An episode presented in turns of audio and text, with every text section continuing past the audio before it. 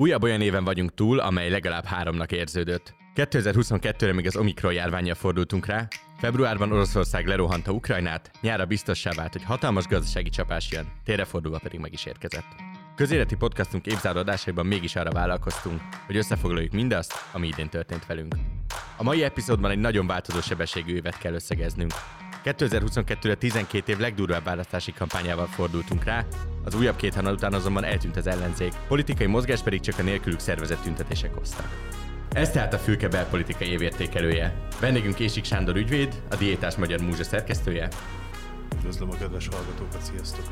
Valamint itt van velem a stúdióban Vindis Judit és Lengyel Tibor is, a há vé gé pont hu újságírói. Sziasztok! Sziasztok! Sziasztok! Én Nagy Iván László vagyok, ez pedig a Fülke, a há vé gé pont hu közéleti podcastja. A mai adást ezt négy nagyobb témára osztottam, mert elképesztően hosszú éven vagyunk túl, és december végére már a választási kampány is iszonyú távoli emlék, pedig háromnegyed éve még javában tartott. Én mindenképp azzal kezdeném, hogy, hogy utólag mennyivel vagyunk okosabbak a választással kapcsolatban. Ugye a Fidesz győzelem az várható volt, azt, azt, azt a há vé gé előrejelzésében is viszonylag nagy arányú Fidesz győzelmet vártunk. De mik voltak azok a jelek, amik amik előrejelezték a kétharmadot esetleg, és, és akkor nem vettük észre? A kétharmadot azt nehéz volt előrejelezni, mert végig azt hallgattuk, hogy azzal a struktúrával, hogy az ellenzék fölállt, nem lesz újra kétharmad, kétharmad lett. A Fidesz győzelme onnan tűnt egészen valószínűnek, hogy Orbán Viktor a február tizenkettedikei évértékelőjén már nem ígért semmit. És ez egy olyan árulkodó jel volt nekem, amiből tényleg lehetett látni, hogy nyeregben érzik magukat teljesen. Tehát utólag szerintem mindig okos az ember, és így decemberben már nem tudom megmondani, hogy mi az, amit nem láttam mondjuk márciusban. De utólag visszanézve azt hiszem, azzal, az lehetett intőjel, hogy tulajdonképpen az összes közvéleménykutató előrejelezte ezt a nagy győzelmet. Voltak, amelyek persze a szokásos tévedők tévedtek, de azt hiszem talán a Medián az, az pont tök jól előrejelezte. Számomra az volt a, az intőjel, hogy helyi szinten, tehát ahol esélyes megyeszékhelyi választókerületek voltak, ott nem volt képes az ellenzék normálisan megállapodni arról, hogy ki és hol fog indulni és egymást támogatni. Visszanézve nagyon sok olyan dolog volt, nagyon sok olyan körzet volt, ahol látszott, hogy olyan nagyon sok nem kellett volna ahhoz, hogy ne a Fidesz nyerjen. Ez a fejetlenség, ez talán olyan jel volt, de az összes többiről csak azt tudom mondani, hogy utólag okos az ember. Ez így igaz, de amit Juci mondott, hogy Orbánon már látszott februárban, hogy nyeregbe érzi magát, szerintem az ellenzéken meg már novemberben látszott, hogy úgy érzi magát, mint aki nincs nyeregbe. Ott, ott teljesen leültek, akkor ugye volt ez a népszavazási kezdeményezés, az is későn indult, pedig azzal még lehetett volna valószínűleg egyet dobni. És ott egy több hetes elengedés, leülés volt, és szerintem az nagyon betett, arról nem beszélve, hogy így utólag már talán abban is okosabbak vagyunk, hogy Karácsony Gergely visszalépése nélkül más lett volna talán az eredmény szerintem. Karácsony Gergelynek számtalan hibáját lehet említeni, azonban egy rendkívül jó reálpolitikus, aki kerüli a nagy kockázatokat, tehát amikor ő hátralépett, akkor lehetett tudni, hogy ott valami olyan kockázat van az úton előtte, ami, ami, ami, ahova nem akar elmenni. De úgy tűnt, mint a király se akar lépni. Tehát ő maga me- mesélte el később, hogy valamilyen élő tévévitában arra gondolt, hogy a gyereke vajon odérte a kézilabda edzésre. Tehát, hogy igazából nem is akarta. Tehát nem biztos, hogy reálpolitikusság miatt lépett vissza, hanem mert nem volt kedve az egészhez. És igen, beszéltünk arról is, hogy... Hogy, hogy kétezer-huszonkettő elején gyakorlatilag teljesen eltűnt az ellenzék, amikor elkezdtük a Szavazófülke néven még a választási podcastunkat az év első hetében, akkor is arról beszéltünk, hogy gyakorlatilag semmi nincsen, és ugye azóta szivárgott ki, vagy hát a Direkt harminchatban egy hosszabb cikkben kibeszéltek Márki-Zayjal szemben az ellenzéki pártok, hogy, hogy hát nem csak arról volt szó, hogy, hogy nem tudtak megegyezni semmiben, és és kampánymolinók dől és szögén vitatkoztak, hanem arról is, hogy volt például egy dé ká, amely meg se próbált gyakorlatilag Márki-Zay mögött kampányolni. Hát ezt nyilván így a választási kampányban nem vallották be, de beszéltem én is olyan dé ká-ssal, aki azért panaszkodott, hogy ők nyilván a Márki-Zayra panaszkodtak, mert nyilván nekik nagyon nehéz volt túllendülni azon, hogy nem a Dobrev a közös miniszterelnök jelölt, és a Gyurcsány Ferencék mozgásából pedig most tényleg az látszik, hogy ők valóban a Dobrevvel mentek volna, és utólag igazolódik vissza, hogy, hogy valójában tényleg nem tettek semmit, mert nem a Dobrev volt a, a közös miniszterelnök jelölt. Ugye karácsonyról beszéltünk, Dobrevvel több esélye lett volna szerintetek az ellenzéknek? Nem hiszem. Szerintem sem. Én szerintem sem. Karácsonnyal szerintem több esélye lett volna, de Dobrevvel nem. Ugye a, a, már a többedik olyan választás, ahol nem tudunk túllendülni azon a problémán, hogy van olyan, hogy Orbán ellenes ellenzék, mint egységes fogalom, vagy el kell dönteni azt a kérdést, hogy Orbán ellen Gyurcsány Ferenc vagy a neje fut neki a választásoknak, hiszen amikor Dobrev, Dobrev Kláráról van szó, akkor is mindenki tudja, hogy valójában legalább részben Gyurcsány Ferencről is szó van, vagy van valami Gyurcsány Ferenc nélküli ellenzéki tömb, vagy tud lenni ilyen tömb. Amikor, amikor annak futunk neki kétezer-huszonegyben, hogy előválasztás, különböző szövetségi taktikázások, akkor, akkor ott felvillant egy esély, hogy talán ez a kérdés ez megválaszolódik, és akármi is a választás eredménye, akkor is, ha dobszóval nyeri meg Orbán Viktor, legalább arra a kérdésre választ kapunk, hogy az ellenzéknek Gyurcsány Ferenccel kell nekifutni, vagy Gyurcsány Ferenc nélkül kell nekifutni. Ez a választás szerintem leginkább azzal a tanulsággal bír, hogy amíg erre a kérdésre nincsen valamilyen válasz, ezt én a saját oldalamon úgy szoktam mondani, hogy amíg ezt le nem játsszuk, hogy ki az ellenzék vezető ereje, és nem olyan alapon, hogy mit mért róla a Századvég, a Medián, vagy a, akárki más, addig, addig mindig valami rossz alkú lesz, és helyben, ahol ugye a munkát kell elvégezni, ott a helyi emberek kockázat minimalizálásra fognak játszani.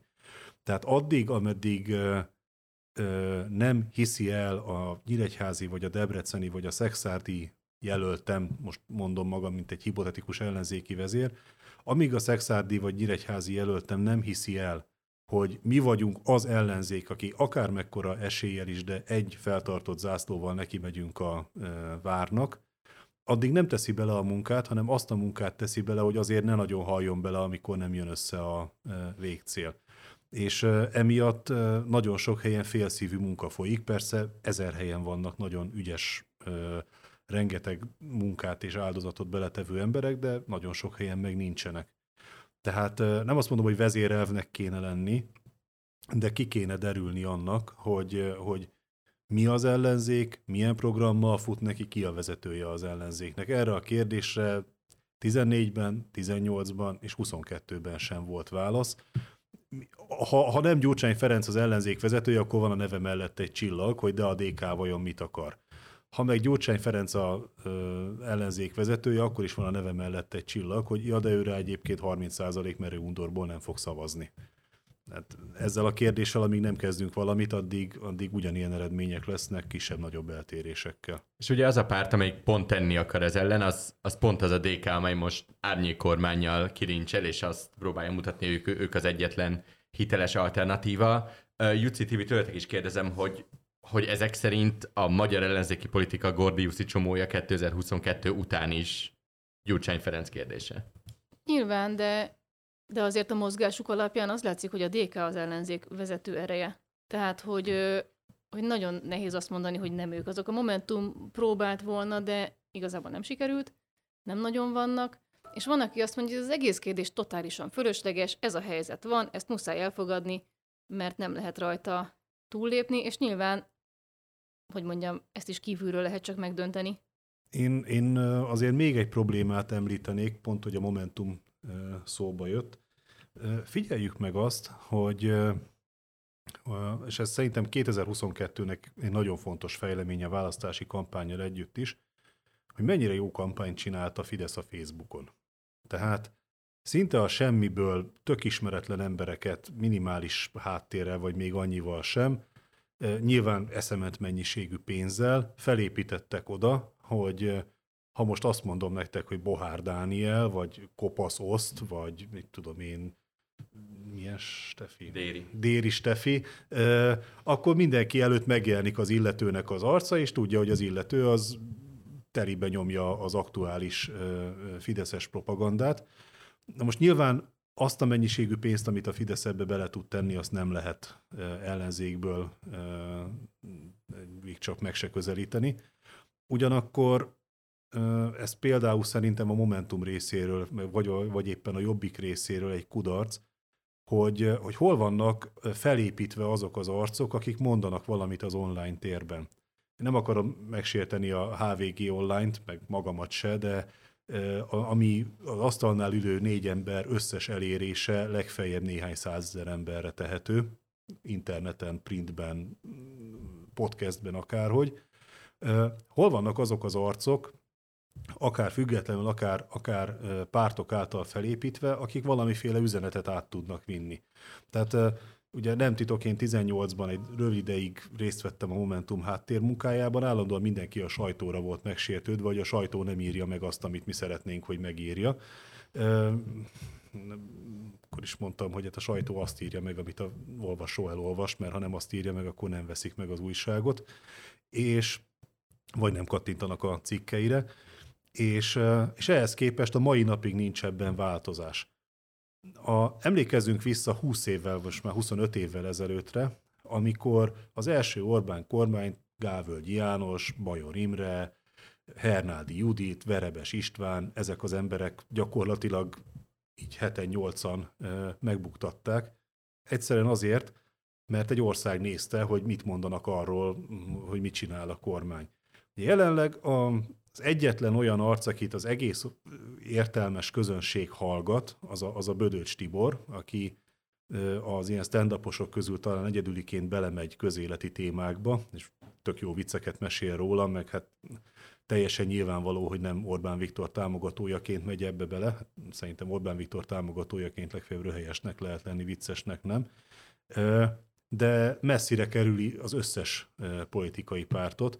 Tehát, hogy ez, ez valamennyire szerintem az értelmiségnek is a hibája, de legalább ennyire a pártoké is, hogy a mai nyilvánosságban, a Facebookon, az Instán, a Twitteren, az ilyen-olyan podcastekben, TikTokon tulajdonképpen vetétás nélkül ugyanúgy a Fidesz van jelen, mint a nem tudom hány százmilliárdért felépített médiában.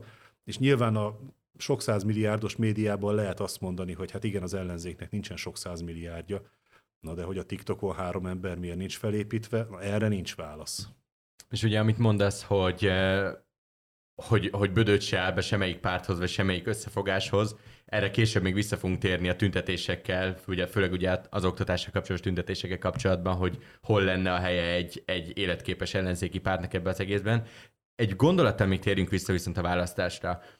Ugyanis az csak egy probléma volt, hogy volt egy ellenzék, ami nem is volt, és nem voltak konkrét üzenetek, nem voltak konkrét arcok, és nem volt konkrét összefogás az egész mögött, de beesett az egészbe február végén egy háború, amelyet csak és kizárólag a Fidesz tudott felhasználni, sőt, az ellenzék ugye abból az ominózus partizános Márki-Zay nyilatkozatból gyakorlatilag kézzelfogható százalékokat veszített, hiszen feladta a magas labdát a propagandának. A kérdésem hozzátok az, hogy szerintetek lett volna esélye bárhogy észszerűen meglovagolni a háborút az ellenzéknek, mert igyekeztek Orbánt összekötni Putyinnal, és voltak, megjelentek szép nagy, különböző, nagyon dinamikus grafikás plakátok országszerte, de ezen túl, minthogyha semmilyen, semmilyen eszközt nem tudtak volna csinálni a saját javukra. Azért nehéz, vagy azért volt nehéz dolguk, mert nem nagyon maradt terük. Tehát Orbánék elvitték a legjobb jelszót, b- legyen béke, és innentől kezdve hiába mondták ők is, hogy egyébként ők is békét akarnak, de akkor már mindenki azzal gúnyolt őket, hogy jó, de ugyanazt mondjátok, mint az Orbán, semmiben nem különbözik a ti kampányotok. Tehát igazából nem nagyon tudtak mit csinálni, mert valóban beszéltek Orbánról és Putyinról, de ez, ez nem rezonált arra, amit a választók nagyobb rétege akart volna hallani. Igen, valószínűleg előbb kellett volna előjönni valami markáns üzenettem, az, az utólag már persze okosak vagyunk, és látszik, hogy a, a háború, mint téma, az a kampányban borzasztó fontos volt, meg a, a végén meg pláne. De, de hogy, hogy képes lett volna az a hat párt valami olyat kitalálni, ami, ami egy olyan üzenet, ami erősen szembeállítható ebben a legyen béke, nem küldünk fegyvert, ugye mondta Orbán, nem vagyok ebben olyan nagyon biztos, hogy ilyen sikerült volna. Plusz még valószínűleg az is a Fideszt erősítette, hogy amekkora összevisszaság volt a, az ellenzéki pártok között, és az ellenzéki pártok és Márki-Zay viszonyában, még azok sem akarták, hogy ők vezessék az országot, akik amúgy az ellenzékre szavaztak volna. Tehát azt mondták, hogy háborúba, ne üljön ez, mert kiszámíthatatlan teljesen, hogy mi fog történni, még akkor is, hogy Orbán morálisan vállalhatatlan volt. És hát ne feledkezzünk meg arról, hogy a Fidesznél teljesen jó ezer éve működő koreográfiája vannak, van annak, hogy egy konfliktusra hogy reagálnak. Megjelenik a probléma, azonnal mindenki visszavonul és lehassal a lövészárokba, amíg az ágyúzás befejeződik, mint az első világháborúban. Amikor vége az ágyúzásnak, akkor sipol az őrmester, hogy roham, és akkor roham van. Tehát ebben a, ebben a helyzetben is azt lépték, hogy jött két-három nap hallgatás, senki nem nyilatkozott semmit. Nyilvánvalóan az a része az az ellenzék által nehezen imitálható, vagy utánozható, hogy, hogy nyilván ekkor iszonyatos pénz kiment, gondolom, közvéleménykutatásokra, hogy mitől van legjobban megijedve a magyar, vagy mit szeretne hallani. És ezzel kapcsolatban egyszer csak született egy döntés, és amikor az, az a döntés megszületett, akkor kiálltak, és onnantól kezdve a utolsó Bohár Danitól fel Orbán Viktorig mindenki szó szerint ugyanazt mondta. Ez egy, ez egy, ez egy jó menedzsment stratégia. Tehát rengeteg dolgot lehet a Fideszről elmondani, hogy ez se jó, az se jó, azonban az ilyen helyzetekre rendkívül profin reagálnak. Márki-Zay a partizános interjúban azt mondta, amit ő jónak gondolt. A, amit Orbán Viktor mondott, az le, lehet, hogy Orbán Viktor azt gondolta jónak, de ha nem azt gondolta volna jónak, akkor is azt mondja, mert ez a döntés született. És az ellenzék bármilyen helyzetben képtelen ezt megcsinálni. Ez, ez lenne az első, amit el kéne tanulniuk. Én mindig azt mondom, hogy hatalomtechnikai és pártmenedzsment kérdésekben a Fidesznél nem, hogy Magyarországon nincsen jobb párt, de talán Európában is az élvonalban van. Nyilván kormányozni nem tudnak, de saját magukat irányban tartani nagyon tudják. És az ellenzék dolgát nehezítette az is, hogy pont ez az értelmiségi közeg, amiről mi beszélünk, annak az értelmiségi közegnek, én is egyébként őszintén azt mondom, hogy szerintem az Orbán összeputyinozása az egy hozzám hasonló belpesti választópolgárnak egy tök jó üzenet. De ugye a Fidesz azt csinálja fantasztikusan, és azt csinálta a háborúval is fantasztikusan, hogy ez mégiscsak egy komplex dolog. Egyfelől itt van a szomszédban, de borzasztó messze van. Az ukránokkal kapcsolatos narratívák, főleg a kisebbséggel való, magyar kisebbséggel való viszonyok miatt iszonyúan kétoldalúak voltak mindig is. Az oroszokkal összelettünk boronálva az elmúlt tizenkét évben, és itt volt egy iszonyú komplex helyzet, és Orbánik voltak azok, akik megint csak egy egyszavas megoldást tudtak az egészre kínálni, az, hogy béke. Kicsit ahhoz hasonlít egyébként szerintem a helyzet, vagy legalábbis az én értékelésem szerint, amikor a tizenkilences brit választáson ott állt a a konzervatív párt, akik annyit mondtak, hogy get Brexit done, semmi konkrétat, csak ennyit, mert mindenkinek már tökéletele volt az elmúlt három évvel, és ott volt a Labour, aki egyébként teljesen logikusan érvelgetett amellett, hogy mi lenne most az okos, megkérdezni még egyszer embereket, vagy sem, de hogy nem volt egy álláspontjuk a végére, és ezért történelmi vereséget szenvedtek, és, és megint csak az látszik, hogy egy, egy koordinálatlan ellenzék bukik bele abba, hogy nem tudja, hogy hogyan szóljon azokhoz a szavazókhoz, akik nem a szavazói tábor magját képzi. Még két dolog.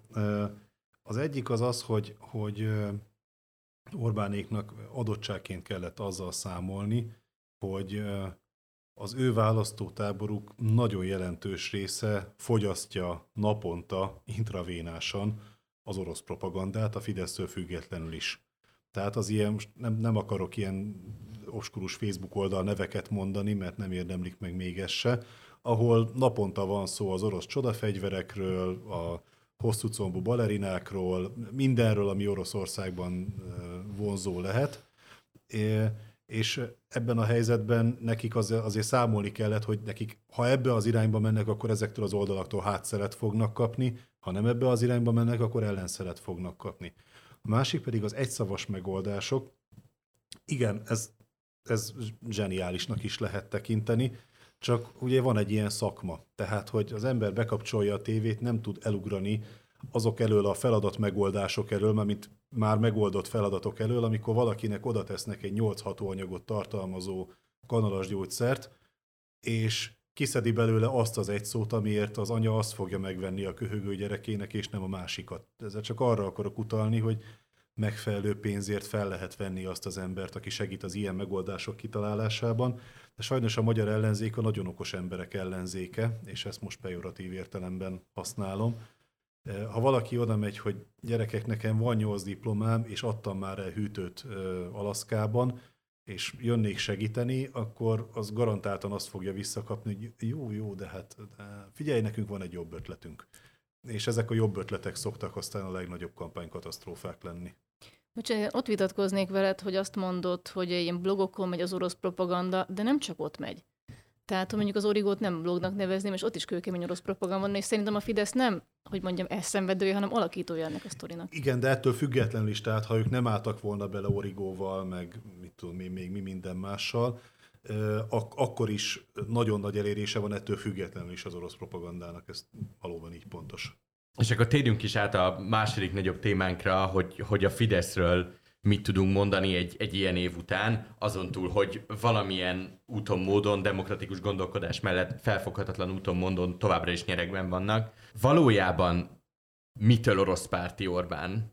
Vagy, vagy ez annak a reálpolitikának a része, ami mögül bármikor kifordul, hogyha éppen a helyzet az diktálja, hogy az orosz pártiság már nem kifizetődő? Szerint... Ugye a Tóta V. Árpád, bocsánat, kollégánk írt egy remek publik, publicisztikát arról, hogy, hogy mi van, hogyha ha Putyinnál van az Orbán videó, vagy bármilyen hasonló, mert hogy, hogy azon a ponton vagyunk, ahol racionális gondolkodás mellett semmi az égvilágon nem tudja már indokolni ezt a fajta Putyin barátságon. Arra a kérdésre nem tudunk válaszolni, hogy mitől orosz párti Orbán, tehát ennek a legmélyebb megfejtése nincs meg, és van, aki azt mondja, hogy ezt majd történészek fogják föltenni körülbelül száz-százötven év múlva.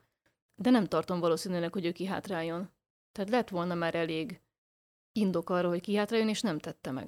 Én azt gondolom, hogy, hogy azt tényleg nem fogjuk tudni megfejteni, hogy mi az oka. Azt, azt még talán hajlamos ők elhinni, hogy a, a praktikusok okon túl, ugye or, olcsó ö, ö, energiahordozók. Nem olcsó. Most már arról is kiderült, hogy nem de olcsó, van, igen. De van. Kivéve, amikor de, nincs legalább, is van, ugye. De hogy én el tudom képzelni, hogy ő tényleg hitt ebben a, a, az orosz dominanciájú új, új világképbe, tehát hogy, hogy volt egy ilyen meggyőződése, és, és most már viszont ebből nem lehet, tényleg nem lehet kitáncolni szerintem, tehát annyira oda kötöttük magunkat, hogy, hogy erről ilyen óvatosan, oldalazva lehet mozogni, de, de hogy így valójában hátralépni ebből nem lehet. Nem is nagyon akarnak szerintem, amit látok, az nem hátralépés. Nem, de érzik, hogy kellemetlen, tehát ilyen, ilyen finoman eloldalazások azért vannak, csak, csak nem tudom, hogy ez, ez mire lesz jó, vagy mire lesz elég. Hát én azt hiszem, hogy mind a négyen ismerjük közelebbi, távolabbi, baráti, ismerősi körünkből az értelmiségi alkoholistát, aki elmondja, hogy ő, ő amúgy nem alkoholista. Igaz, hogy minden nap vásárol egy üveg édes vörösbort, és legalább egy embert minden nap rádumál arra, hogy menjünk ki, ígyunk már egy sört ebéd után. Lefekvés előtt is azért, azért egy sör azért még kell, hogy nyugodtan tudjon aludni. Reggel pedig csak az íze kedvéért tesz egy kis konyakot a kávéjába, de amúgy nem iszik, tehát, és az arcbőre is a hideg szél miatt lett olyan furcsa.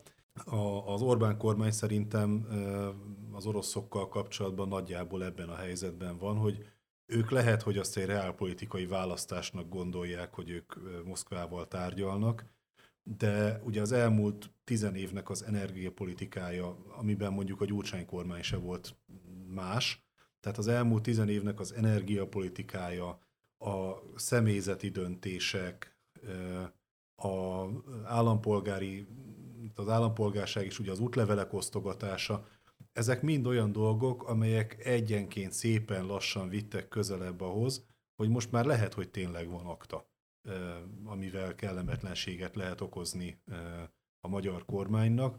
Tehát mit tudjuk mi azt, hogy abból a pár ezer oroszból, aki állampolgárságot kapott, ki az, aki valami egészen csúnya bűnöző, és ki az, akit mondjuk a, a Kremlben egy perc alatt áldoznak be azért, hogy Viktornak rossz legyen. Tehát most Most már szerintem ebből nincs kiszállás, már csak azért sem, mert az elmúlt tíz év egyik fő stratégiai elköteleződéséből kéne kiszállni. Tehát ha, ha most mi, hát a magyar kormány ilyen óriási pálfordulást hajtana végre, annak a mondatnak úgy kellene kezdődni, hogy tíz évig hülyék voltunk, de. Na most ez a mondat sose hangzik el a Fidesznél, hát máshol se kéne, de egy politikai pártnál nagyon meg kell válogatni azt, hogy mikor mondja azt, hogy eddig hülyék voltunk, de majd most. Ugye Magyarországon eddig ezzel egy politikus próbálkozott, az előbb beszéltünk is róla, Szerintem nagyon sokára lesz az, mióta, mikor legközelebb egy másik politikus azzal fogja, azzal fogja kezdeni a beszédét, hogy hát elkúrtuk. Márpedig az oroszoktól elfordulás csak ezzel a szóval lehetne kezdeni. Ami visszakérdeznénk itt egy olyan dologra, amit korábban is említettél, a, a közvéleménykutatás. Ugye azt tudjuk pontosan a Fidesz politikájáról, hogy ez egy dolog, hogy mit találnak ki Rogánék azzal kapcsolatban, mit kommunikálnak, de pontosan tudjuk a Századvég létezéséből és működéséből, hogy minden politika, amit a Fidesz csinál, annak meg lesz a kereslete. És hogy engem sokkal inkább az érdekelne most nem az, hogy Orbánéknak miért érte meg, mert, mert számtalan még, még ilyen állomásokat is tudunk találni, hogy a választási kampányban hogyan lehetett, ahogy erről beszéltünk, ezt beforgatni, hogy az energiával hogyan lehetett ezt az egészet eladni, ez most a bajtársiasságon kívül a Kremllel. Hogy én arra vagyok kíváncsi, és, és erre szeretnék, nyilvánvalóan senki nem tud magyarázatot adni, de én szeretném, hogy erről beszéljünk, hogy hogyan lehet abból a társadalomból, amelynek egészen romantikus ötvenhat kultúrája volt. Abból a társadalomból, ahol, ahol a ruszkik haza az egy olyan mondat, amit egy gyerek hat éves korában tanul meg körülbelül, ebből a társadalomból csinálni egy, egy, egy orosz barát ö, tömeget, vagy legalábbis egy akkora orosz barát tömeget, ami simán átlöki kétharmaddal a vonalon a Fideszt. Azzal a propagandával, ami, amit tizenkét év alatt szépen felépített a Fidesz, azzal bármilyen pártivá lehet szerintem ennyi idő alatt nevelni bárkit. Ez az egyik. A másik az, hogy, hogy hát abban igazad van, hogy az orosz ellenesség, vagy, vagy a, a Szovjetunió ellenesség, a, a kommunizmus, antikommunizmus, az, az milyen van a társadalomban, de hát a, sose zavarta, Orbánt magát se zavarta, hogy ő zavarta ki az oroszokat, ugye, és aztán ahhoz képest most mi történik, tehát hogy ez, ez viszont a, ez egy konzekvens dolog a Fidesz politikájában, hogy az nem szokta zavarni, hogy korábban milyen más álláspontot képviselt. Én is a propagandára fogom ezt. De tudatosan építették. Mert nekem csak tényleg lelkiismereti kérdésem az, hogy, hogy egy politikus tud kétszínű lenni, és ki tudja űzni az oroszokat, és harminc év múlva csókolgatni Putyin fenekét, de az, hogy van több millió ember az országban, akinek semmi nem jelez be, az egy borzasztóan elkeserítő helyzet. Hát én szerintem a Fidesznek eleve az a szociológiai háttere, hogy a rendszerváltásból kiábrándult emberek pártja, tehát így lehetne talán a legegyszerűbben összefoglalni, hogy mi a Fidesz. És a világszerte, nem csak Magyarországon, az orosz propaganda legfontosabb terméke a, a régen még minden rendben volt propaganda. Amikor a férfiak még férfiak voltak, a nők nők, az, az autónak, ha gáztattam, hangosan dübörgött, és nem próbálták mindenféle idióták itten nekem megmondani, hogy halkabb autóval járjak és kevesebbet. Virágoztak a virágok, nőttek a fák. Én fiatal voltam, és nekem tetszettek a lányok, én tetszettem a lányoknak, és, és, és nem volt olyan, hogy, hogy én nem mehettem oda egy csajhoz, hogy az megsértődött volna, hogy neki jogai vannak, bezzeg, akkor még... Tehát erre, erre a ö, hamis nosztalgiára épít a, az orosz propaganda. Ezt nagyon szépen hangolják minden országban a helyi ízekhez. És, és nálunk is ez történik, hogy, hogy a, mit tudom én, a mostani ötvenes generációnak a gyerek voltam a nyolcvanas évek valamelyik lakótelepén, és milyen jókat pingpongoztunk, élményhez kell valahogy hozzáadagolni az, az orosz propagandát. Nyilván mondjuk ugyanezt Amerikában valami cowboy romantikához kell hozzáadagolni, meg hogy mindenki kedvére lövöldözhet a hátsó kertjében. És ennek meg is volt ugye a maga politikusa négy éven keresztül. Így, így van. Tehát az orosz propaganda az egy nagyon profi termék, amit, amit nagyon szépen mindenütt hozzáigazítanak ahhoz, hogy, hogy mi az a helyi íz. Hát most nyilván Magyarországon ennek kevésbé az orosz kulturális oldalát lehet mutatni, mert az a szeretünk órát lopni, az rosszul rezonál Magyarországon, viszont a régen minden rendben volt, háromszázhatvan volt a kenyér, azzal, azzal nagyon jól lehet operálni. De az orosz propaganda nélkül is van egy ilyen, egy ilyen nosztalgia, meg egy ilyen Kádár nosztalgia a magyarokban. Tehát... Valószínűleg azért működött, mert az egy, egymást fel. meg tudta erősíteni, vagy rá tudott menni arra létező Kádárnosz, amire egyébként nagyon régóta épít a Fidesz is. De nagyon-nagyon szórakoztató ebbe az egészben ez a diszonancia. Van ez a Kádár nosztalgia, a könnyű és egyszerű élet, a, a romantikus nosztalgia az egészben, és van az a borzasztó, hogy nemzeti nagyságérzetnek a táplálása, amire Orbánék külön ráfekszenek a nemzeti szuverenitás és hasonló, nagyon bonyolult szavak hangoztatásával. Tehát egyszerre van meg az én személyes kényelmem legyen meg, de ettől függetlenül nemzet, aminek része vagyok, az legyen dicső és hősies. Hát ugye... És a kettő nem mond ellent egymásnak. A margarinos kenyérrel lakunk jól, és a tetejére pöttyözött gulyáskrémtől lesz ez jó ízű, tehát nagyjából ez történik, a tetejére pöttyözött gulyáskrém, az meg a horti nosztalgia, ami tök jól megfér a Kádár nosztalgiával. Így van, és szerintem, amit mondasz, Iván, tehát hogy annyiban ö, próbál a, a, a Fidesz bele egy sajátos ö, egyediséget vinni, hogy ugye ezt a, az amúgy praktikus ö, Kádár nosztalgiát, amit kihasznál, azt nyakon önti ezzel a nép, egy nemzeti ö, ö, érzülettel, a minden nemzeti, minden nagybet, csupa nagybetűvel, tehát hogy, hogy hozzáad egy, egy saját ö, terméket, kvázi megfejeli vele, és szerintem ez, ez így, így különösen ö, jól működhet. És a, látjuk. A, az orosz propagandának egy másodpercig se okoz gondot beállni a foglaljuk vissza Erdélyt szólamok mögé. Itt ez működik, ezt kell tolni. Viszont maradjunk még egy pillanatra a narratíváknál, és, és annál, hogy mik voltak azok a nagyon egyszerűnek ható dolgok, amivel idén gyakorlatilag tematizálták a közbeszédet a kormány oldalról. Számomra, és javítsatok ki, hogyha rossz a megérzésem, de számomra nagyon nagyon furcsán aszinkronban volt a korábbi szlogenekkel az, hogy most a, a szankciók ö, jöttek be, mint fő démonizálandó dolog a kormány kommunikációban. Ugye ez a második fél évére volt jellemző kétezer-huszonkettőnek, és mondom, nekem tényleg az a benyomásom, hogy valamennyire sikerült ugyanúgy egy bonyolult szót leegyszerűsíteni, a, a, hogy, hogy annak gyakorlatilag semmilyen tartalma nem maradjon, de ez egy elképesztően komplex kérdés, és sokkal komplexebb kérdés annál, hogy migránsok nem jönnek be. Soros eltűnik innen, Brüsszel rossz. Számomra ez egy meglepő választás volt, és valamiért úgy tűnik, hogy működik, bár nem vagyok ebben sem teljesen biztos. Nekem azért nem volt meglepő, mert, mert tök egyszerűen rá lehet húzni, hogy a szankciók miatt rossz itthon. A szankciók miatt van az infláció, a szankciók miatt van ilyen gazdasági helyzet, nem a kormány a hibás. És tök mindegy, hogy mire húzza fel azt, hogy nem ő a hibás, ez pedig szépen össze van kötve a Brüsszel ellenességgel, plusz bizonyos nézőpontból ezzel még Putyinnak is szívességet tesznek. Egyetértek.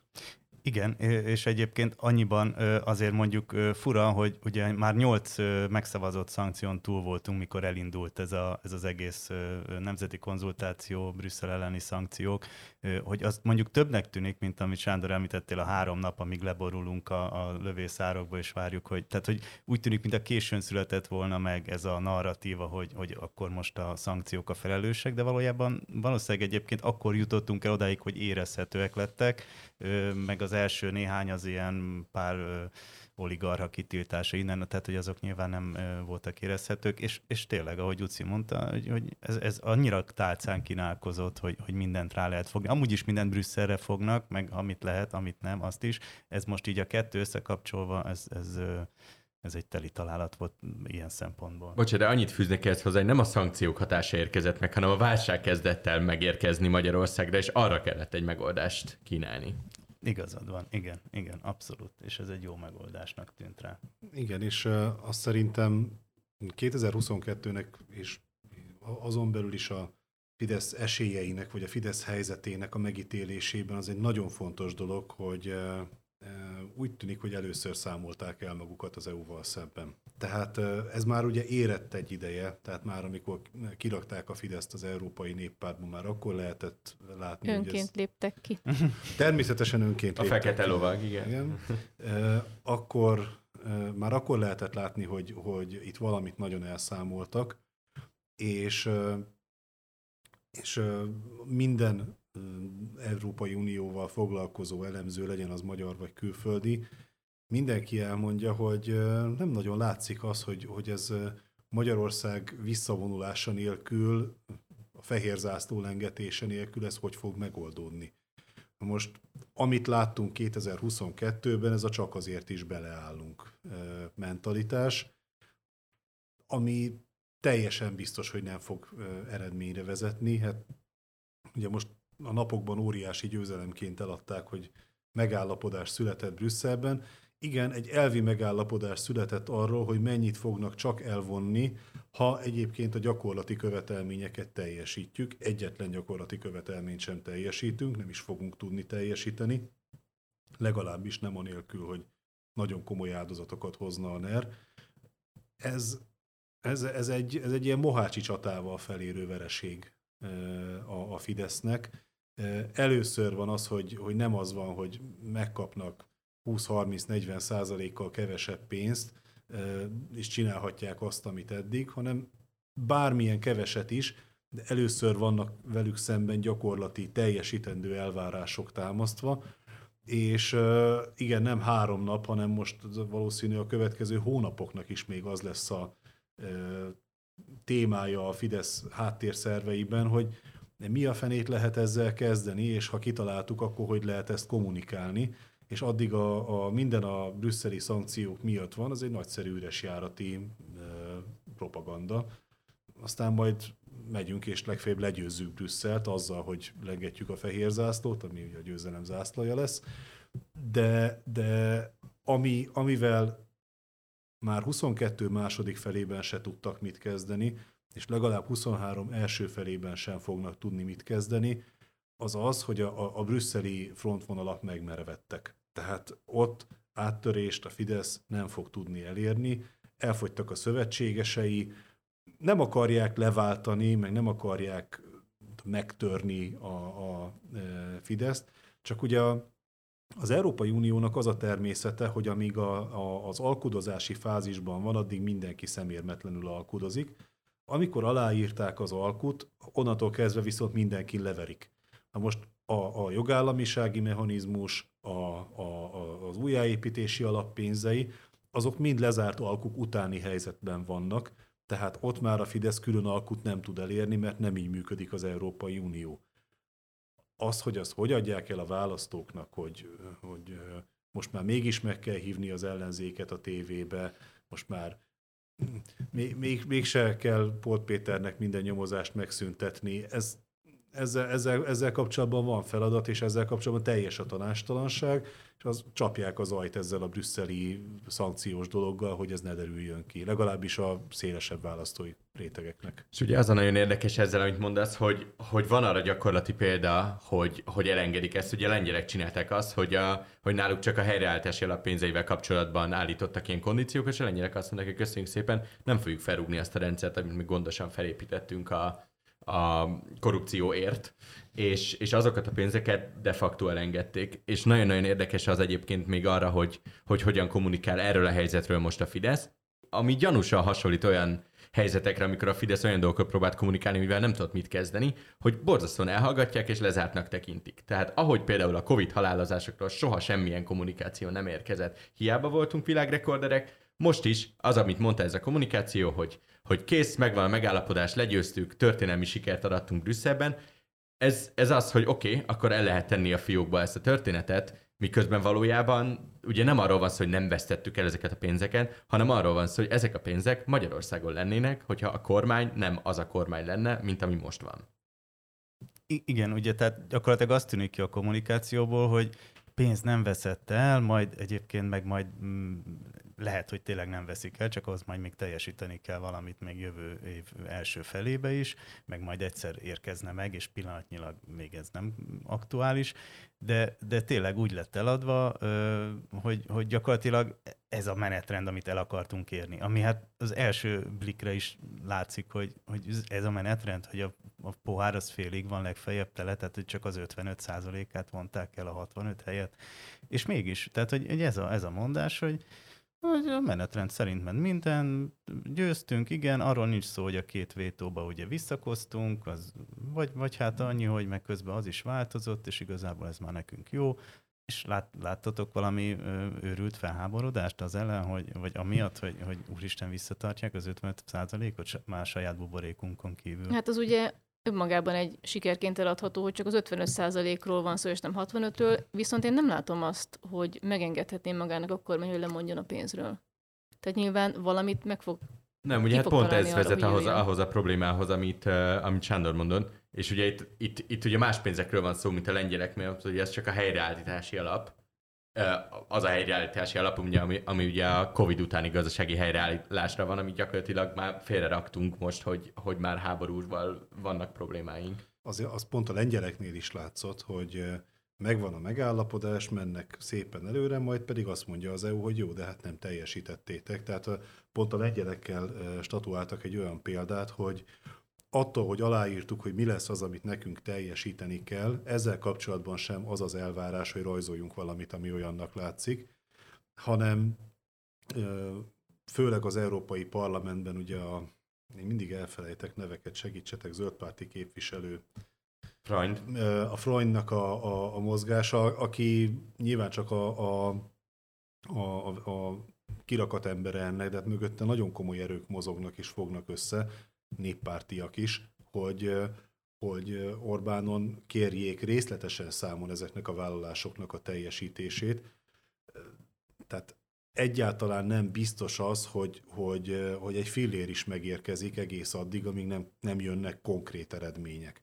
Tehát jelenleg nem ötvenöt százalék elvonásról beszélünk, hanem száz százalék elvonásról. Legalábbis a helyreállítási alapoknál. Igen, amíg, amíg, amíg érdemi ö, változás nem történik, és az, hogy mikor történik érdemi változás, az egy uniós politikai kérdés, amely unió politikai helyzetében ugye a tegnapi gázárplafonos, ö, vagy tegnap előtti gázárplafonos szavazásból látszik, hogy momentán tök egyedül van Magyarország.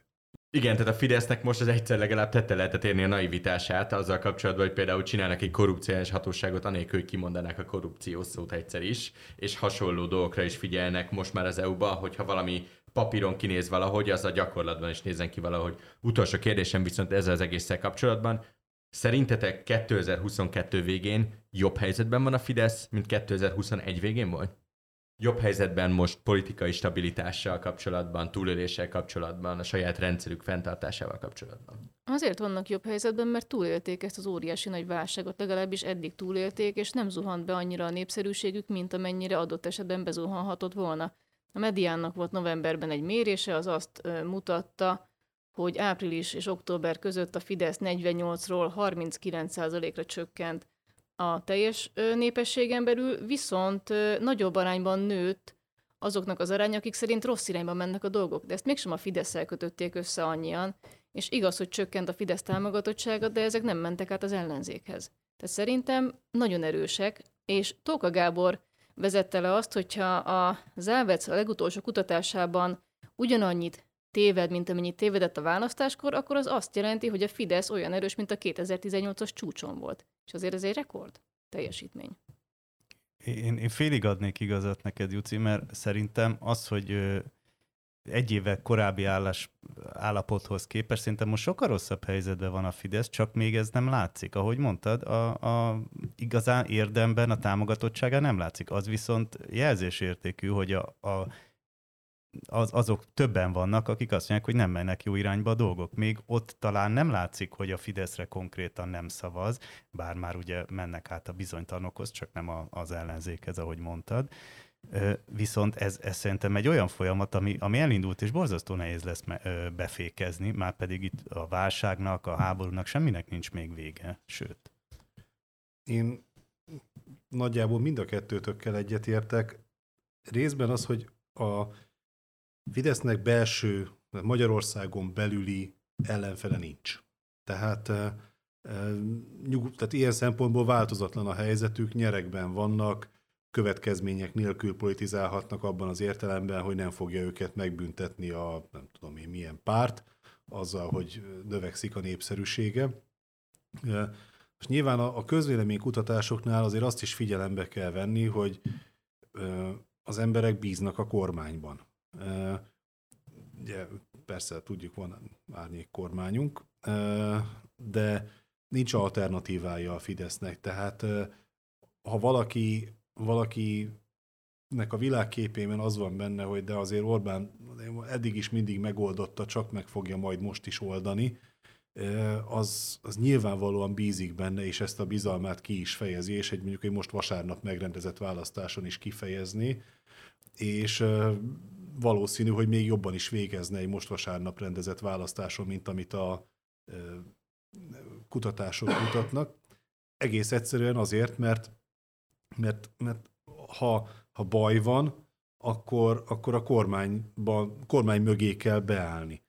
És erre szoktam, ez lehet egy kicsit morbid példa, hogy ameddig be nem mondta a birodalmi rádió, hogy meghalt a Führer, addig, addig mit, mit választottak volna azok a németek, akik már végigcsináltak négy-öt év világháborút, bíztak a Führerben. Na most nem akarok még véletlenül se olyan összehasonlítást tenni, hogy bárkit Adolf Hitlerhez hasonlítsak. A mechanizmus, vagy a gondolkodási séma hasonló, hogy ameddig bajban vezet minket a kormány, addig mi más tudnánk tenni, mint bízunk a kormányban, főleg úgy, ha semmilyen alternatívája nincs. De ez, de ez az, amit mondasz, a, a kormányozni legalább tudnak, de hát ez is megdőlt, nem? Szerintetek nem? De hisznek benne, hát most, most mégis mit gondoljanak, hogy akkor jó, akkor reszükszélnek a, a kormányt, és legyen Fekete Győr András a miniszterelnök. Nem, ezt nem most... gondolják, de szerintem az a mítosz részben megdőlt, hogy de legalább kormányozni tudnak. Bocsánat, a magyarok tudják, hogy mit jelent kormányozni? Mármint, hogy szerintem... Tehát, hogy, tehát, hogy, fogalmuk hogy, sincs. Hogy mi alapján mondjuk azt, hogy, hogy mi teszem azt, azt tudjuk mondani, hogy hogy szerintünk nem tud kormányozni a Fidesz, mert van ilyen meg olyan rálátásunk a valóságra. Szerintem az, a választópolgárok általában, és abban sem vagyok benne biztos, hogy én tudom pontosan, hiszen az egész felnőtt korom az a, a nerhez kötődik. Tehát, hogy nem tudjuk, hogy ezt az országot hogyan kéne jól kormányozni, sőt, talán a rendszerváltás óta nem volt nagyon olyan, hogy jól lett volna kormányozva az ország, mindent tudunk utólag rugdosni. Üm, és azzal kapcsolatban még én is visszacsatolnék egy kicsit, hogy, hogy a Fidesz önmagában nincsen jobb helyzetben, mint tavaly év végén volt, de minden figyelembe véve az, hogy az a válság, ami őket sújtja, mindenkit sújt, és azt figyelembe véve, hogy nem létezik ellenzék Magyarországon, azt figyelembe véve valószínűleg, ha tényleg minden kontextusba helyezünk, valamivel jobb helyzetben lehetnek, mint tavaly, amikor egy előválasztás után papíron együtt lépő ellenzék volt velük szemben. És azért is vettem most még itt vissza a szót, mert, mert ez lenne a harmadik nagyobb témánk, amiről ma beszélgetni szeretnék. Ez, hogy miről szól, mi van most az ellenzékkel. Ugye Tibi, nekünk már volt egy ilyen külön bejáratú játékunk itt a fülkében azzal kapcsolatban, hogy, hogy heteken keresztül minden héten megkérdeztem tőled, hogy hol van az ellenzék, mondtad, hogy el vannak foglalva a saját belharcaikkal, hogy megosztozzanak egymás között azon a tizenkettő egész öt százalékon, és, és nagyjából ezzel foglalták le magukat, és a felesleges energiáikat ezzel vezették le. És sokkal inkább arra lennék most kíváncsi, így nem azzal, hogy mi volt ez az egész iszabbirkózás április harmadika óta, és hogy mit ö, hepciáskodnak azzal, hogy ki melyik önkormányzatban hol fúrja az egyiket vagy a másikat. Engem sokkal inkább érdekel az, hogyha kétezer-huszonnégyben é pé és önkormányzati közös választásra megyünk, azon a szavazólapon mi fog szerepelni. Nyilvánvalóan azért is lett összevom a két választás, hogy az összefogás ötlete az azonnal ki legyen golyózva, és hogy akik szerepelnek ezen a ezen a választólapon, azok milyen erőt tudnak képviselni az alapján, amit az elmúlt hat-nyolc hónapban láttunk. Valószínűleg nem lett kigolyózva, mert azért valószínűleg ugye az lesz, és pont ez lesz benne a nehéz, hogy az önkormányzati választáson összefogáskényszer lesz megint valamilyen szinten, az é pén meg ugye külön kéne indulni. Tehát emiatt lett ez kitalálva, de hát, és ráadásul ez most már nincs olyan messze, mint, mint amennyire tűnik. Tehát, hogy gyakorlatilag mindjárt el kéne kezdődjön a, a kampánya jövőre. Hát ugyanannyi ideje van az előválasztás kezdete a múltban, mint az önkormányzati választás a jövőben. Ja, igen, igen, igen. Tehát, hogy, és nem látom egyébként, hogy kiforrott ö, ö, háttérmunka menne már az ellenzéki pártokban ezzel kapcsolatban.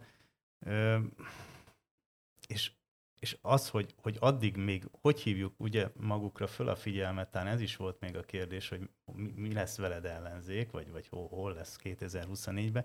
Hát ezzel a, az ilyen látszatparlamenti, látszat ö, ö, tevékenységgel, ha ezt folytatják, akkor, akkor ugyanott leszünk, mint most. Tehát, hogy, hogy ezen, ezen biztos, hogy de, de hogy ez megint olyan probléma, amiről nem tudom, tizennyolcban ugyanerről beszéltünk, meg, meg szóval semmi új, új nincs a nap alatt, és mégis, mégis ugyanott vagyunk. Tehát.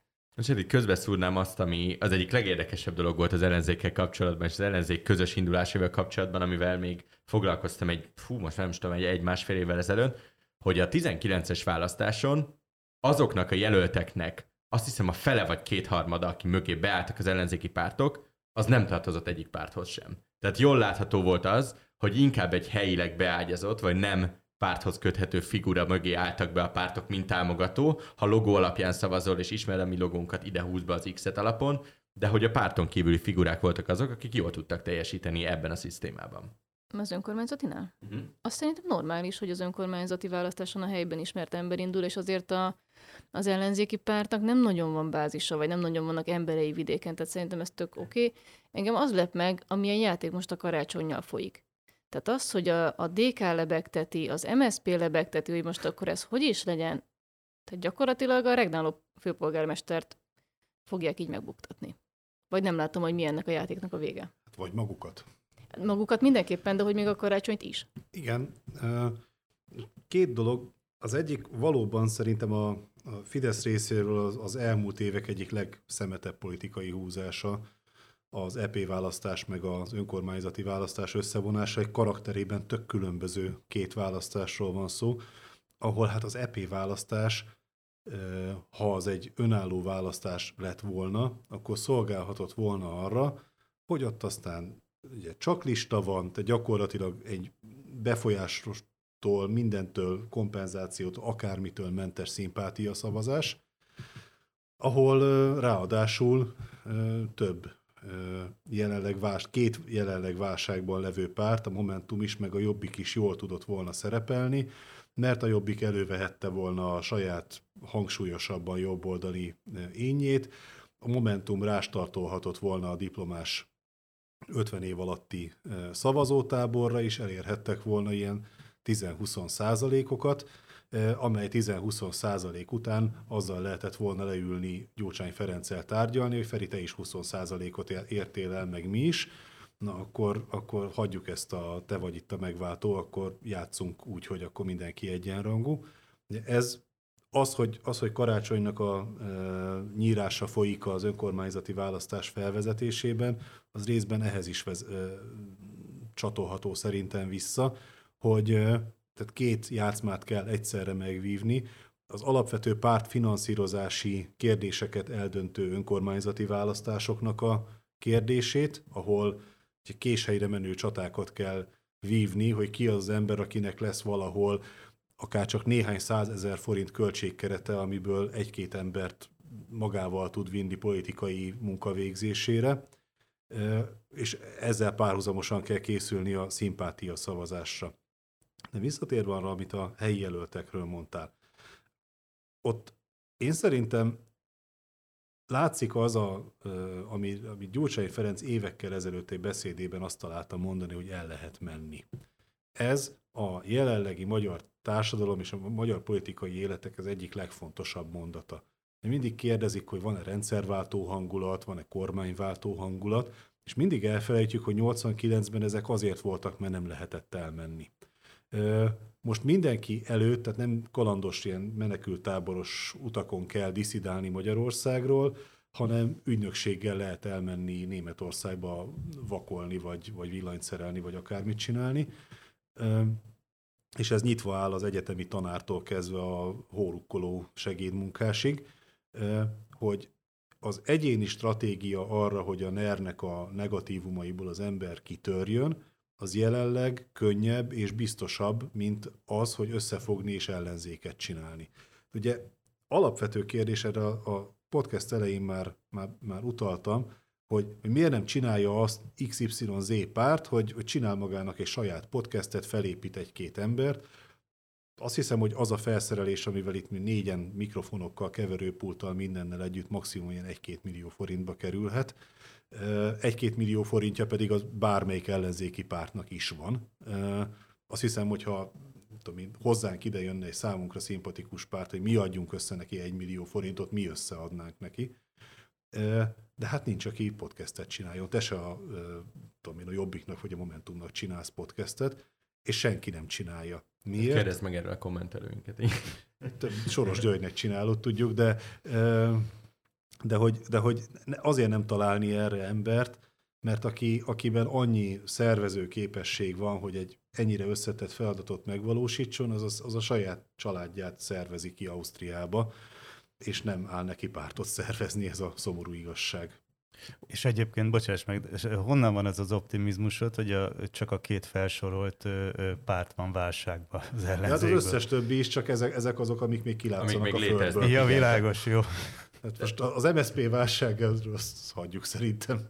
Egyébként ez az egyik, ez szerintem egy borzasztó releváns kérdés, hogy van-e szükségünk ennyi pártra és ennyi olyan arcra az ellenzéki oldalon, akik, akik tényleg már-már aktívan hozzájárultak az elmúlt tizenkét év zűléséhez. Ha, ha lett volna önálló európai parlamenti választások, ahol ezek nulla egész három százalékot érnek el mondjuk egy most a hasamra ütő tizennégy százalékos Momentum mellett, akkor a Momentum oda mehetett volna hozzájuk, és azt mondja, hogy gyerekek, téged meg téged a közvéleménykutatók ismertnek, miért, miértnek te jöhetsz, az összes többi mi menjen el kapálni. Van létjogosultsága, mit tudom én, egy el em pé-nek, ami több betűből áll, mint tagból, egy párbeszédnek, ami azt jelzi, hogy két ember beszélget benne, vagy egy em es zé pé-nek, ami, ami, ami nincs. Tehát, hogy, hogy szerintetek egy ilyen pár... Tehát ugye még arról volt szó, még arról volt szó a választás előtt, hogy ez a három gigantikus politikai szerveződés majd egy még nagyobbá fog összeállni, és akkor együtt már számolhatnak vagy három és fél százalékot, abból se lett semmi. Igen, erről valóban volt némi halvány szó erről. Szerintem ez nem is fog megtörténni, már akkor is nagyon halvány koncepció volt, de nem, nem lesz. De, de egyébként meg miért ne? Tehát, hogy létezhetne, csak, csak, csak az a baj, hogy van nekik egy, egy összefogáskényszerük, amiben minél több szereplő van, annál rosszabb, meg annál nehezebb.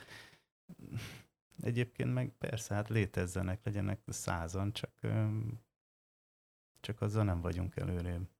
Egyébként ezt ebben a podcastban, amikor Márki-Zay Péter volt bent, amikor, amikor Jánbor András volt bent, Hajnal Miklós, Hatházi, szinte mindig megkérdeztük, hogy a kétezer-huszonkettes választással vajon az összefogásnak azon keretek között, amit ismerünk, tehát előválasztással és közös jelöltekkel befellegzett a magyar politikában, vagy befellegzett erre az időszakra, vagy befellegzett ezekkel a politikusokkal. Szerintem inkább csak az ezekkel a politikusokkal, mert annak semmi értelme nincs, hogy elindul a Fidesz, és vele szemben hat másik. Tehát annak nincs értelme. Ez nem működött. Valószínűleg azért nem működött, mert olyan emberek álltak az élére, és mögötte akik. De nem látom azt, hogy, hogy az egy-egyel szembenin kívül itt mással lehetne menni. Igen, valószínűleg. Tehát, hogy egyébként mondjuk azt, hogy milyen arcok vannak ezekben az ellenzéki pártokban, azt végül is az ellenzéki szavazók döntötték el. Egy, a korábbinál sokkal a demokratikusabb módon, mert legalább volt előválasztás. Tehát, hogy azért ez egy, szerintem egy el, pozitív fejlemény maga az előválasztás, mint műfaj, ami sokkal jobb nyilván azon, hogy összedobálnak listákat anélkül, hogy bármi fogalmunk lenne. Itt persze vannak adott, tehát van egy merítés itt is, ami, ami adottság, de legalább abból, abból a választó merített. És valószínűleg nincs alternatívája annak rövid távon egyébként, amit mondasz, hogy, hogy ez egy fideszes jelölttel szemben egy ellenzéki jelölt. Csak lehet, hogy el kéne kezdeni olyan megoldásokon gondolkodni, ami, ami az összefogás más formáiba ugyanezt a, ezt az eredményt tudja hozni. Tehát, hogy miért nem lehet mondjuk, de ez, ez se új már, az, a, valamiféle olyan ernyőszervezetet létrehozni az egész ellenzéki mozgalom köré, fölé, ami, ami szimpatikusabb tud lenni. Az előválasztással kapcsolatban ugye persze, hogy mindenki Amerikára gondol szerintem, ha előválasztásról beszélünk. Érdemes megnézni, hogy mit jelent ott az előválasztás. Eleve egy hosszabb folyamat, tehát amíg, amíg eljutnak odáig, hogy akkor kongresszus, ahol, ugye, mármint pártkongresszus, ahol kimondják, hogy ki lesz a jelölt, addig folyamatosan olvad a jelöltek száma, elindulnak tizenvalahányan, valaki jól láthatóan azért indul el, hogy neki ígérjenek valamit azért, hogy visszalép, de ezeknek a visszalépéseknek a, az okát mindig a, a, az adott jelöltnek az ereje adja. Tehát tudni lehet, hogy van egy tizenhat százalékos jelölt, aki amíg versenyben van, addig az ő kegyeiért versenyezni lehet, hogy a huszonnégy vagy a huszonöt százalékos jelölt javára lépjen vissza, és csináljon az egyikből negyven százalékos jelöltet, vagy negyvenegy százalékos jelöltet, és akkor ki mit ígér? Te leszel az ilyen miniszter. Támogatunk az olyan kormányzó választáson. Na most ezek mögött, tehát a magyar meg a amerikai előválasztás között az a különbség, hogy ezek mögött Amerikában valós politikai teljesítmény és valós támogatottság van. Tehát a, a, és rengeteg pénz. És rengeteg pénz nyilván, de a mi előválasztásunk legnagyobb gyengéje az volt, hogy, hogy itt voltak olyan szereplők, többen is, akik magukat sokkal nagyobb súlyúnak gondolták annál, mint amennyi szavazatot egy ilyen előválasztáson egyébként kaphatták volna. Magyarul nem vállalták annak a kockázatát, hogy a, vála- a rendes választások előtt hónapokkal ott álljanak letoltgatjával, hogy kiderül, hogy valójában nincs is annyi támogatójuk, mint amennyit mondjuk a velük szimpatizáló média hajlamos bemondani. A másik dolog a, az amerikai előválasztásokkal kapcsolatban, hogy ez az utolsó másodpercig a lókupec alkudozás terepe. Abban a pillanatban, ahogy lecsapták a végeredményt, hogy na akkor ez az, onnantól kezdve szó nélkül mindenki, minden, akkor is, ha gyűlöli azt a szemetet, aki őt legyőzte az előválasztáson, beáll mögé és teljes mellszélességgel támogatja. Most tehát a politikai teljesítmény hiánya, az, a valós támogatottság ismeretének hiánya, az ezzel kapcsolatos politikai alkufolyamatok hiánya és a végeredmény tisztelete a három összetevője az amerikai előválasztásoknak. Hát ha most megpróbáljuk felsorolni azt a három dolgot, ami ö, hiányzott a magyar előválasztásokból, most három mondatot ki kéne vágnod a végleges podcastből, az előbb már elmondtam. Tehát előválasztásnak látszó tárgy. Igen, és egyébként az előválasztással kapcsolatban még nekem volt egy ilyen kritikám, hogy hogy az ellenzék mintha nem lett volna tisztában azzal, hogy nem a mag szavazóikat kell elrángatni szavazni, hanem azokat, akiket el lehet csábítani máshonnan, mert a Fidesz nem fog a saját táborából veszíteni, viszont cserébe, hogyha ügyetlenül csinálják ezt az összefogást, akkor még a sajátjaikat is elveszíti az ellenzék, és az előválasztáson elmentek és leszavaztak jelöltekre helyben az ellenzék egyébként létező szavazói, és kiválasztottak valakit, aki nekik volt szimpatikus, de nem azt választották ki, aki mondjuk a helyben a legnagyobb hálózattal rendelkezett volna. Én meg, megfordítom, én azt gondolom, hogy az előválasztásnál sokkal logikusabb lett volna, hogyha életképes ellenzéki pártok megbeszéljük, hogy bocs, srácok, itt mi vagyunk jók, adunk egy jelöltet, de ez nem arról szól, hogy ez a mi jelöltünk, hanem hogy őt tudjuk a legjobban megcsinálni. De ugyanez egyébként mind a két nyíregyházi körzet, az én otthoni körzeteim, katasztrofális jelölés, az két nyerhető körzet volt, azon ment el, hogy rossz pártalkú született, miközben ugye az előválasztási folyamatnak az egyik lényege Amerikában az, hogy gyerekek, ne menjünk bele egy bizonytalan rossz választásba, akkor egyezzünk meg, hogy én indulok képviselőnek, cserébe te leszel a polgármester, a nagyapád pedig a szenátor. Meg lehet alkudni ezekről a dolgokról, különben jön az, amit te mondasz. Tehát a, a, a működő előválasztás rákényszeríti a, a jelölőket arra, hogy ugorjanak el az ilyen rossz eredmények elől egy időben megkötött alkohol, és inkább lépjenek ki az előválasztásból. És akkor térjünk is rá az utolsó nagyobb témánkra. Nyilvánvalóan ez értelemszerűen kapcsolódik mind a kormányhoz, mind az ellenzékhez és az ellenzék hiányához, de arra, hogy... hogy hogy újabb, ugye Tibi használta sokszor ezt a kifejezést a korábbi podcastokban, hogy újabb forró ősz volt Magyarországon már, ami azt jelenti, hogy voltak megmozdulások az utcán. És, és legelőször arra lennék kíváncsi, nyilvánvalóan most beszélhetünk a katatüntetésekről is, ugye ami nyár vége volt, de főleg az oktatással kapcsolatos megmozdulásokról, hogy szerintetek más-e bármiben ez a mostani tiltakozás hullám, mint ami mondjuk a rabszolgatörvény miatti tiltakozás hullám volt, ami ugye pedig az önkormányzati választásokat követte. Tehát, tehát mint egy ilyen menet, más ez, mint egy menetrendszerű ö, elégedetlenségi hullám valamennyivel egy választás után. Nekem azért más, mert nagyon új elem, hogy tizenévesek is kint vannak az utcán hosszú ideig, és Mikecs Dániel politológus mondta azt, hogy ez azért is más, mert hogy itt nincs rajtuk az a nyomás, hogy majd belülük kell, hogy kinőjön egy új ellenzéki párt, vagy mozgalom, vagy bármi. Egyszerűen ez így teljesen külön van kezelve. Nekem ez az új benne. Nekem is ez az egyik új, hogy nagyon sok a fiatal. A másik új az, hogy a korábbinál sokkal jobban elutasítják, hogy a pártok ott legyenek. Nem is az, hogy velük, legalább ott lehetnek, de ne álljanak az élére, vagy szóval van egy erős elutasítottsága a pártoknak, ellenzéki pártoknak, ami szerintem, de javítsatok ki, ha tévedek, de én szerintem eljöhet egy olyan időszak, amikor valami olyasmit fog életre hívni megint, mint a, mint a Juhász Péter féle Milla volt most már tíz éve. Nem? Tehát, hogy egy ilyen nagyon civil, ami, ami azért nélkülözi ezeket a, a direkt pártbehatásokat. Azt nem tudom, viszont itt azért is lehet indokolt a pártok távoltartása, mert hogy ez nem baljobb ügy valójában, hanem a pedagógusok bére, az oktatás helyzete, és hogyha bevonják az ellenzéki pártokat, akkor nem megy melléjük senki a Fideszből, vagy fideszesek közül, így viszont mehet. Uh-huh.